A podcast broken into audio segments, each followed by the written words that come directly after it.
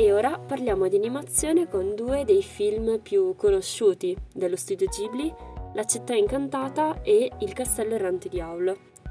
Siamo ormai nel nuovo millennio, La città incantata esce infatti il 20 luglio del 2001. Di cosa parla però questo film? Allora, Ciro, una bambina di 10 anni, e i suoi genitori stanno traslocando, quando il padre prende la strada sbagliata. Pensando di aver trovato un parco divertimenti abbandonato, si addentra nel complesso per visitarlo, seguito dalla moglie e a malincuore da Ciro. I tre superano il letto di un fiume in secca e si trovano in una città composta interamente da ristoranti e locali e su uno dei banconi trovano un ricco buffet. I genitori si siedono e cominciano a mangiare. Ciro intanto esplora la zona e trova un grande complesso termale. Qui un giovane ragazzo, Aku, un bambino che ha circa la stessa età di Ciro, ma che svolge già un incarico importante come tirapiedi di Yubaba. Yubaba è la strega proprietaria delle terme in cui si svolge la storia. È una donna anziana, dalla testa e dal naso incredibilmente grandi e sproporzionati rispetto al corpo, che ha un carattere severo autoritario, ma si addolcisce solo in presenza del figlio Bo. Comunque, tornando ad Aku, eh, diventa amico di Ciro e l'aiuta nella sua impresa per liberare i suoi genitori. Poiché inizialmente gli ordina di andarsene, ma lei tornando indietro scopre che i genitori sono diventati maiali e che non riesce ad attraversare il fiume che ormai è in piena. A questo punto cala la notte e numerosi spiriti, ospiti del complesso, cominciano ad affollare le vie mentre Ciro si rende conto che sta lentamente diventando invisibile. Aku la trova e le fa mangiare una bacca proveniente dal mondo degli spiriti che rende Ciro nuovamente tangibile e le permette di rimanere viva anche all'interno del complesso magico. Le spiega inoltre che l'unico modo per evitare di essere catturata dagli uomini di Yubaba è quello di trovarsi un lavoro all'interno dell'impianto. Per stipulare il contratto di lavoro però Ciro viene privata del suo nome e rinominata come Sen. Questo espediente viene usato dalla strega poiché la mancanza del nome la rende incapace di abbandonare la città controllata da Yubaba.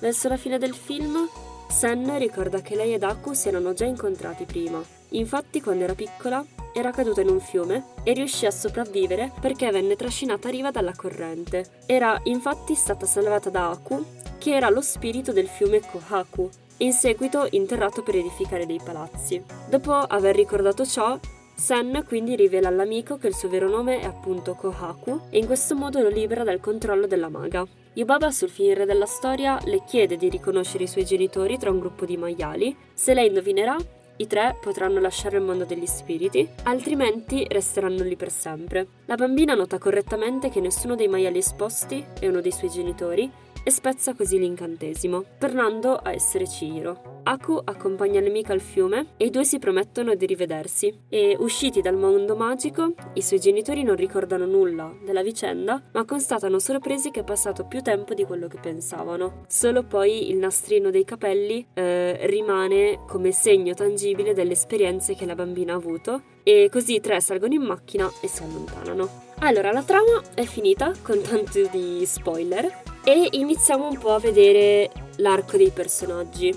Ciro infatti nel corso della storia subisce una crescita profonda, passando dall'essere una bambina stanca e svogliata a diventare una ragazza intraprendente e decisa. Miyazaki stesso in un'intervista ha detto ho creato un'eroina che è una bambina ordinaria, una con cui il pubblico possa identificarsi, non è una storia in cui i personaggi crescono, ma una storia in cui attingono a qualcosa che è già dentro di loro, tirato fuori dalle particolari circostanze. Io voglio che le mie giovani amiche vivano in questo modo e credo che loro stesse abbiano questo desiderio. Egli infatti si riferiva a delle figlie di suoi amici con cui lui passava le estati. Comunque, tornando al film, questo percorso per Ciro è abbastanza lineare. La ragazzina pigra di inizio film lascia spazio nel finale ad una nuova Ciro più consapevole e più matura. Il mondo in cui viene catapultata è pericoloso e pieno di insidie, ma tuttavia, frame dopo frame, vediamo che acquisisce sempre più fiducia e autostima. Il traguardo interiore infatti raggiunto da Ciro lo possiamo riscontrare sul finale grazie ad una scena molto significativa, il viaggio in treno intrapreso dalla protagonista con lo scopo di salvare Aku. Le parole qui lasciano spazio alla colonna sonora di Joe Isaishi all'interno del treno che scorre a pelo dell'acqua notiamo che lo sguardo di Ciro è cambiato non è più la ragazzina di inizio film, è qualcosa che è cresciuto insieme a noi.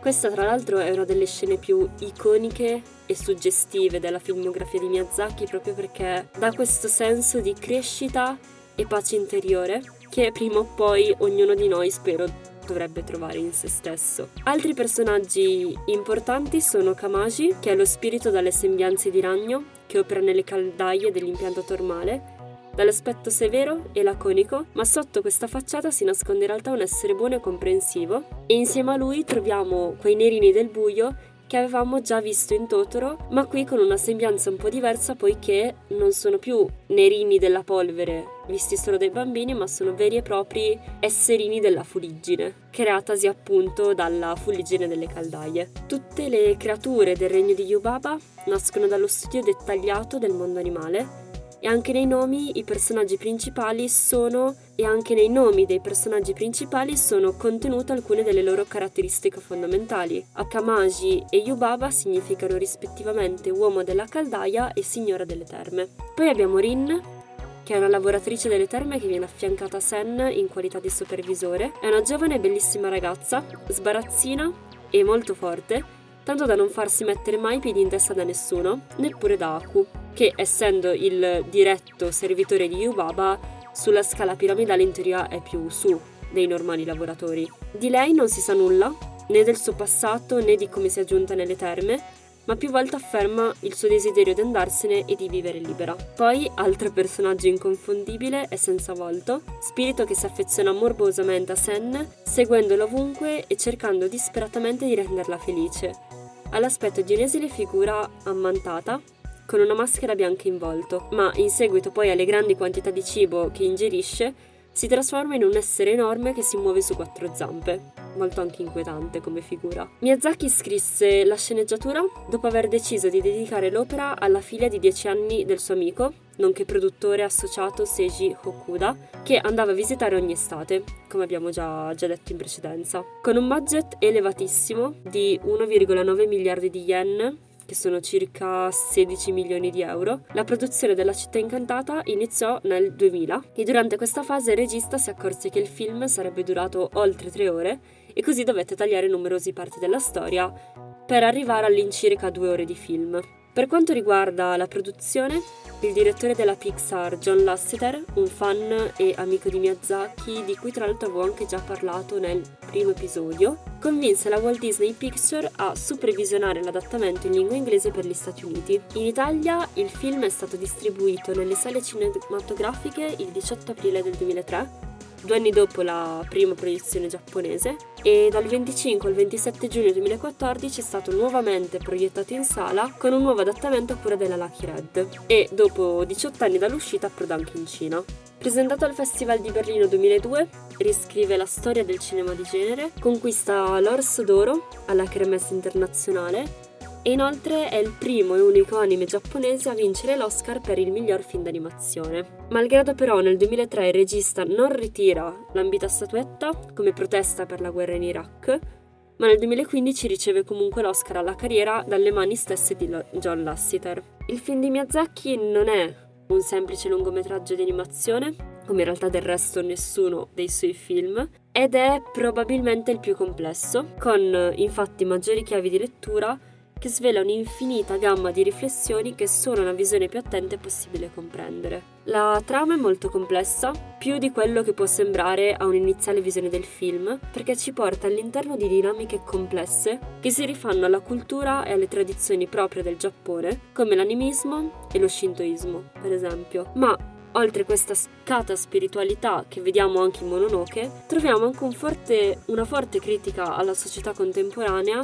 e alla politica occidentale. Si parla infatti, come abbiamo visto nell'episodio della trasformazione dei genitori di Chihiro in maiali, di avidità umana. I maiali in questo senso diventano una vera e propria trasfigurazione del peccato capitale dell'avarizia. In questo caso però il concetto cristiano di peccato viene in qualche modo superato in quanto non abbiamo più la punizione per qualcosa che si è fatto, ma c'è invece la metamorfosi in qualcosa che ne rappresenta la vera e propria concretezza morale. Inoltre, come possiamo notare dalla frase se non lavori Yubaba ti trasformerai in un maiale, Dietro la superficie animata, Miyazaki nasconde una riflessione sulla società capitalistica giapponese e sulla perdita di identità della nazione. La protagonista della storia sopravvive al materialismo cercando la spiritualità dove non sembra più esserci. Un'avventura che sottolinea l'erosione dello spirito nipponico dal consumismo dilagante. Il racconto diventa una sorta di allegoria morale sulla consapevolezza e sulla responsabilità delle proprie azioni in una società gerarchica, dove la base della piramide non ha nessun tipo di dignità, ma produce beni e li consuma per poi semplicemente lasciar posto ad un altro ingranaggio della macchina al servizio sempre del vertice della società. Il sistema raccontato nella città incantata quindi assume le caratteristiche della società capitalistica volta allo sfruttamento e all'alienazione di ogni componente di essa. Questa connotazione di significato che Miyazaki conferisce al film è un'aspra critica alla società contemporanea dove l'uomo perde la propria identità per alienarsi in un progetto più grande. Questo, alla fine dei conti, non porta giovamento al lavoratore, ma solamente al capo che è al vertice appunto di questa società piramidale. Miyazaki rende anche tutto il comparto grafico e stilistico, oltre che quello narrativo, funzionale a questa alienazione programmatica degli abitanti della città. I personaggi infatti assumono le caratteristiche proprie del soggetto alienato, sia figurativamente sia interiormente, Chiro, Kamaji e Yubaba sono infatti rispettivamente una bambina privata dell'infanzia, una macchina costruita per ottimizzare il lavoro e l'incarnazione della supremazia dell'Occidente. Quindi tra critica al capitalismo e spirito educativo, La città incantata è il viaggio iniziatico di Chihiro l'innocente che resiste ai tentativi dello spirito senza volto di conquistare la sua amicizia con il denaro. Abbiamo anche però una critica ambientalista, poiché lo spirito ecologico torna preponderante nella sequenza del dio del fiume, con una brillante allegoria dell'inquinamento e della distruzione dell'ambiente. Le parole del regista sono ho messo le mie esperienze personali in tutti i miei film, contribuisco a pulire il fiume che scorre vicino a casa mia e preferisco di gran lunga gli alberi al cemento. Inoltre, molto più sottilmente, anche la storia di Aku indica questo, un fiume che è stato sotterrato per costruire i palazzi e che è diventato quindi uno spirito costretto al lavoro all'interno del complesso di Yubaba. Però anche qui un po' la morale, inquinamento e costruzione urbanistica rientra nel film come abbiamo anche visto in po' un poco le tematiche affrontate sono quindi universali, così come universale è la messa in scena. Non parliamo di un prodotto infatti cervellotico, documentaristico o di difficile comprensione. No, il film La città incantata è tanto semplice quanto complesso nei significati e nelle riflessioni che possiamo fare a posteriori. Ci conduce infatti per mano in un mondo che è allegoria e trasfigurazione della nostra realtà e fa vivere allo spettatore qualcosa di totalmente inaspettato, di meraviglioso e atroce allo stesso tempo. Questa è la caratteristica di ogni opera d'arte che si arroga l'onore di diventare un grande classico. La pellicola è così bella, esplosiva e ricca di significati diversi e stratificati che può essere vista a qualsiasi età. È adatta ai più piccoli ma anche agli adulti, che certamente possono trovare in essa una lucida critica alla società contemporanea, già attuale quasi vent'anni fa.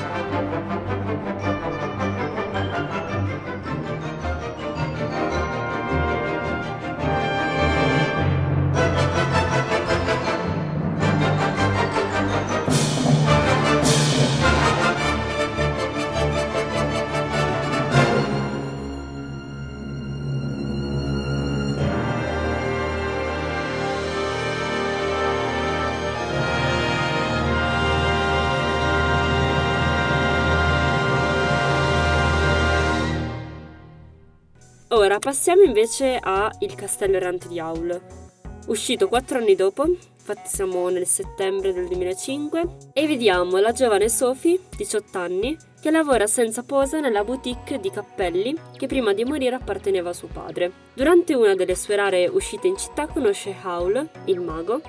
Howl è molto affascinante, ma non ha carattere. Esercita sottonomi diversi, Howl Jenkins o Pendragon, ed è dotato di un potere magico incommensurabile che però vive giornate oziose e senza scopo. Espressione emblematica dell'Eterno, indistinto dualismo tra luce e oscurità, dannatamente bello ma, inca- ma, capace di trasformarsi in un mostro, Howl è un esteta che, un po' come Johannes, il seduttore di Kierkegaard ispirato al Don Giovanni mozartiano, si preoccupa solamente di procurarsi godimento e di fuggire alla noia. Sfiora così le più disparate esperienze senza però mai viverle appieno e per evitare il sopraggiungere del tedio va a caccia dell'interessante. Utilizza i più svariati nomi e mette su diverse maschere che lo fanno apparire ora sarcastico, ironico, ora innamorato, banale, raffinato, uomo da bene o un corrotto. Prima dell'incontro con Sophie, Aul rifiuta legami duratori che lo limitano e lo costringono a una forma determinata, desiderando dare soddisfazione alla propria anima per ringiovanirla. Comunque, fraintendendo il loro rapporto, la strega delle lande lancia un maleficio terribile su Sophie e la trasforma in una nonnina di 90 anni. Prostrata, Sophie fugge e vaga nelle terre desolate fino a quando per puro caso entra nel castello errante di Aul e, nascondendo la sua vera identità, si fa assumere come donna delle pulizie. Questa vecchia signora, tanto misteriosa quanto dinamica, riuscirà poi in breve tempo a dare una nuova vita alla vecchia dimora abitata solo dal giovane apprendista Markle e da colui che manda avanti il castello, Calcifer, il demone del fuoco. Più energica che mai, infatti, Sophie compie quasi dei miracoli. Ciò che spesso non si sa è che questo film sia stato preso da un romanzo. Nel 1992 Harker's Gun uno dei romanzi di Diana Wynne Jones, veniva adattato dalla BBC in 6 episodi da 25 minuti. All'epoca però la scrittrice dichiarò Penso che, con il suo scenario unico, che si apre su molteplici paesaggi, il castello errante potrebbe benissimo funzionare al cinema. Non poteva sognare di certo un migliore adattatore di Hayao Miyazaki. I lettori del libro infatti vengono colpiti dalle somiglianze tra gli universi di questi due artisti, nonostante la distanza che separa i loro paesi d'origine. Miyazaki ha dovuto però sfrondare il libro troppo fitto, pur rimanendo fedele alla sua struttura. Eppure il castello errante sembra un proseguimento di tutti i suoi altri film. Infatti sin dall'inizio il regno da operetta descritto dalla Jones, permette a Miyazaki di ritrovare le ambientazioni barocche di Kiki. Il cineasta aggiunge solo un'artiglieria di macchine volanti, come nel Castello nel Cielo, o galleggianti, come in Porco Rosso, dove poter insistere sulle minacce di guerra, cosa che nel libro se ne parla molto vagamente, ma che però per Miyazaki è importante poiché il rapporto con la guerra non è solo importante nella narrazione generale, ma anche il punto attorno a cui si evolve il protagonista Aul e di conseguenza tutti gli altri. Per Miyazaki infatti è un elemento che andava inserito con forza per l'impatto che su di lui stava avendo la guerra in Iraq di quegli anni. Durante tutto il film non si capisce la vera ragione di quella guerra, non si sa qual è l'obiettivo di chi attacca. Per i poveri civili e per i perseguitati del conflitto la guerra è solo una forza inspiegabile contro cui è impossibile sopravvivere. Non si può combattere qualcosa che esiste senza una ragione. Sembra solo una furia distruttiva che non si ferma di fronte a nulla, al solo fine di perpetuare la propria potenza. E questo Miyazaki non poteva accettarlo. La guerra non ha ragioni né giustificazioni ed è così che la si osserva nel film. La realtà è mobile e gli spiriti sono dappertutto. Niente è fisso. Si è dunque trovato a casa sua in questo mondo magico, in cui ci si batte a colpi di sortilegi, come nella principessa Mononoke e nella città incantata, e in cui nessuno è in realtà ciò che sembra essere. Sotto la sua parvenza di vecchietta, Sophie resta una giovane ragazza, come in Porco Rosso ad esempio che lui è un uomo maiale. La trasformazione di Sophie è solo il primo di una serie di Non è come appare, che saranno sempre più importanti nello svolgimento del film. In realtà tutti i personaggi, o quasi, nascondono dietro questa apparenza una sostanza completamente diversa. Il bellissimo Aul, per combattere contro le grandi corazzate nemiche, avrà l'aspetto di un corvo enorme ed inquietante. Lo spaventapasseri testa di rapa, in realtà altri non è che il principe del reame vicino, e persino la strega delle lande, privata dei suoi poteri, è completamente diversa da come è sempre sembrata. Anche il piccolo Mark, il ragazzino al servizio di Aul, quando si deve rapportare con il mondo esterno, si traveste da uomo anziano e la maga Sullivan, dal ruolo e dall'aspetto così rassicuranti, in realtà è autoritaria, violenta ed egoista. Il mondo di Miyazaki infatti è quello della metamorfosi permanente. Adora dare dei doppi ai suoi personaggi o cambiarne l'identità. Ad esempio Ciro era stata ribattezzata Sen da Yobaba. In tutto questo l'amore è l'unica cosa che riesce a svelare ciò che c'è dietro l'apparenza e che prima ancora nasce e cresce nonostante essa sia uno dei temi più forti di tutto il film.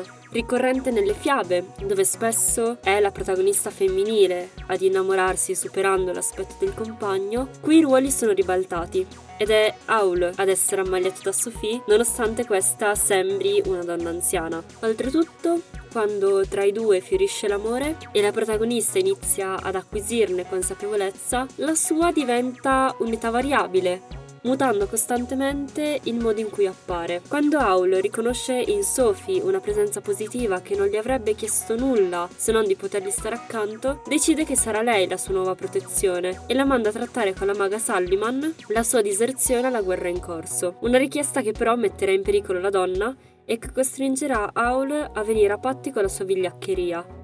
Ed è qui che nasce il coraggio, quando si trova qualcuno da difendere. Solo in quel momento il mago Howl sarà disposto a perdere quello a cui teneva di più, il proprio aspetto e la propria solitudine. Solo così ne guadagnerà in bellezza e in amore. Chi infatti non è disposto a rischiare, difficilmente potrà evolversi. L'amore di Aul per Sophie è parte di quel processo di maturazione a cui vanno incontro tutti i personaggi della storia e che, dicevamo, consiste nella comprensione dei propri sentimenti e delle proprie emozioni. Nel finale, quando ormai Sophie non nutre alcun dubbio su ciò che sente, la maledizione che la condannava è ormai spezzata. Tuttavia, c'è qualcosa che resta. Infatti una maledizione del genere lascia il segno. È arricchito la protagonista di nuove esperienze e lei ne porterà con sé il simbolo visivo per sempre, ovvero i capelli ormai indelebilmente argentei che Aul però dice di trovare meravigliosi. La nuova famiglia che i nostri protagonisti formano sopravvive grazie alla magia dell'amore. Sophie spezza la maledizione che aveva trasformato il principe Justin, così come spezza la propria. È infatti col bacio della persona che ama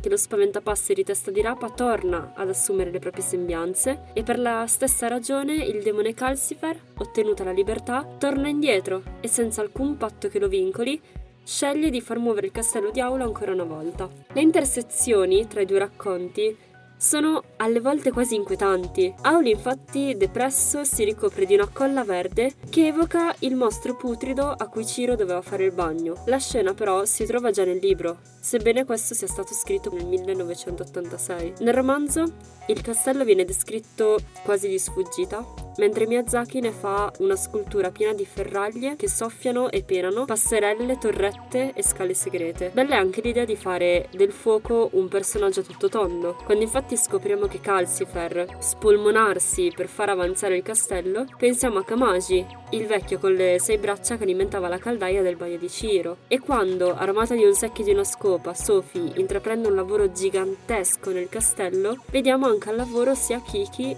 che Chihiro. Altro tema eterno è la lotta del bene e del male, che per Miyazaki non posseggono contorni ben precisi, Così come nel suo sontuoso palazzo la maga Salliman troneggia come un monarca pacifico, sembra piena di saggezza e di, mon- e di, bontà, in realtà non è altro che una sadica che obbliga i suoi visitatori a salire su una, su una scala gigantesca e che alimenta la guerra. Ma non c'è spirito di vendetta in Miyazaki. Sophie, ad esempio, raccoglie e nutre la maga immonda delle lande, ridivenuta una vecchietta poco socievole e inoffensiva, e grazie al suo amore per Akut, ad esempio Ciro libera il giovane da un maleficio e ritrova la sua identità, così Sophie libera Aul e Calcifer ritrovando la sua verità. Il castello errante di Aul è una fiaba incantevole che gioca con il simbolo e la metafora per raccontare il passaggio da un sentimento adolescenziale a un amore adulto. Entrambi i personaggi principali infatti devono fare i conti con l'insicurezza tipica dell'età giovanile per potersi concedere la bella storia d'amore che li attende. Pesante come la guerra e leggero come un castello che vola nel cielo,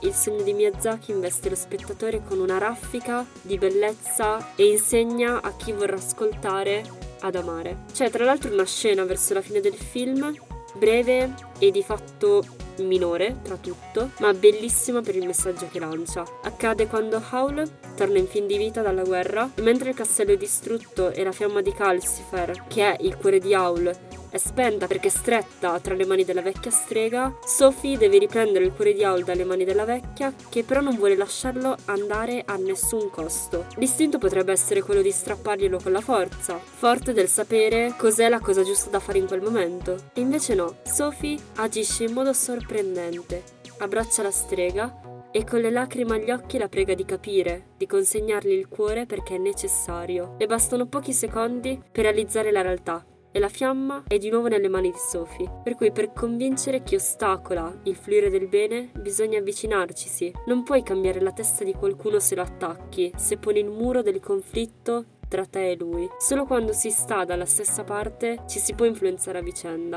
Intriso quindi di una forte carica emotiva, Il Castello Errante di Aulo è un racconto sull'umanità, è il ritratto della dimensione più introspettiva dell'essere uomo. È rappresentazione di un mondo che assume contorni a volte onirici e altre volte quelli più netti e marcati di una guerra la cui origine è sconosciuta. E così ci troviamo immersi in un universo che, nonostante sia intriso di magia, non è poi tanto distante da quello reale, fatto com'è di personaggi grigi, di eroi che sono in realtà antieroi, ma che crescono e sanno migliorarsi, di persone buone e cattive, di chi è capace di perdonare e di chi invece è viziato ed egoista. Detto questo, anche per oggi questi 40 minuti sono andati, come sempre vi consiglio di vederli e a risentirci al prossimo episodio.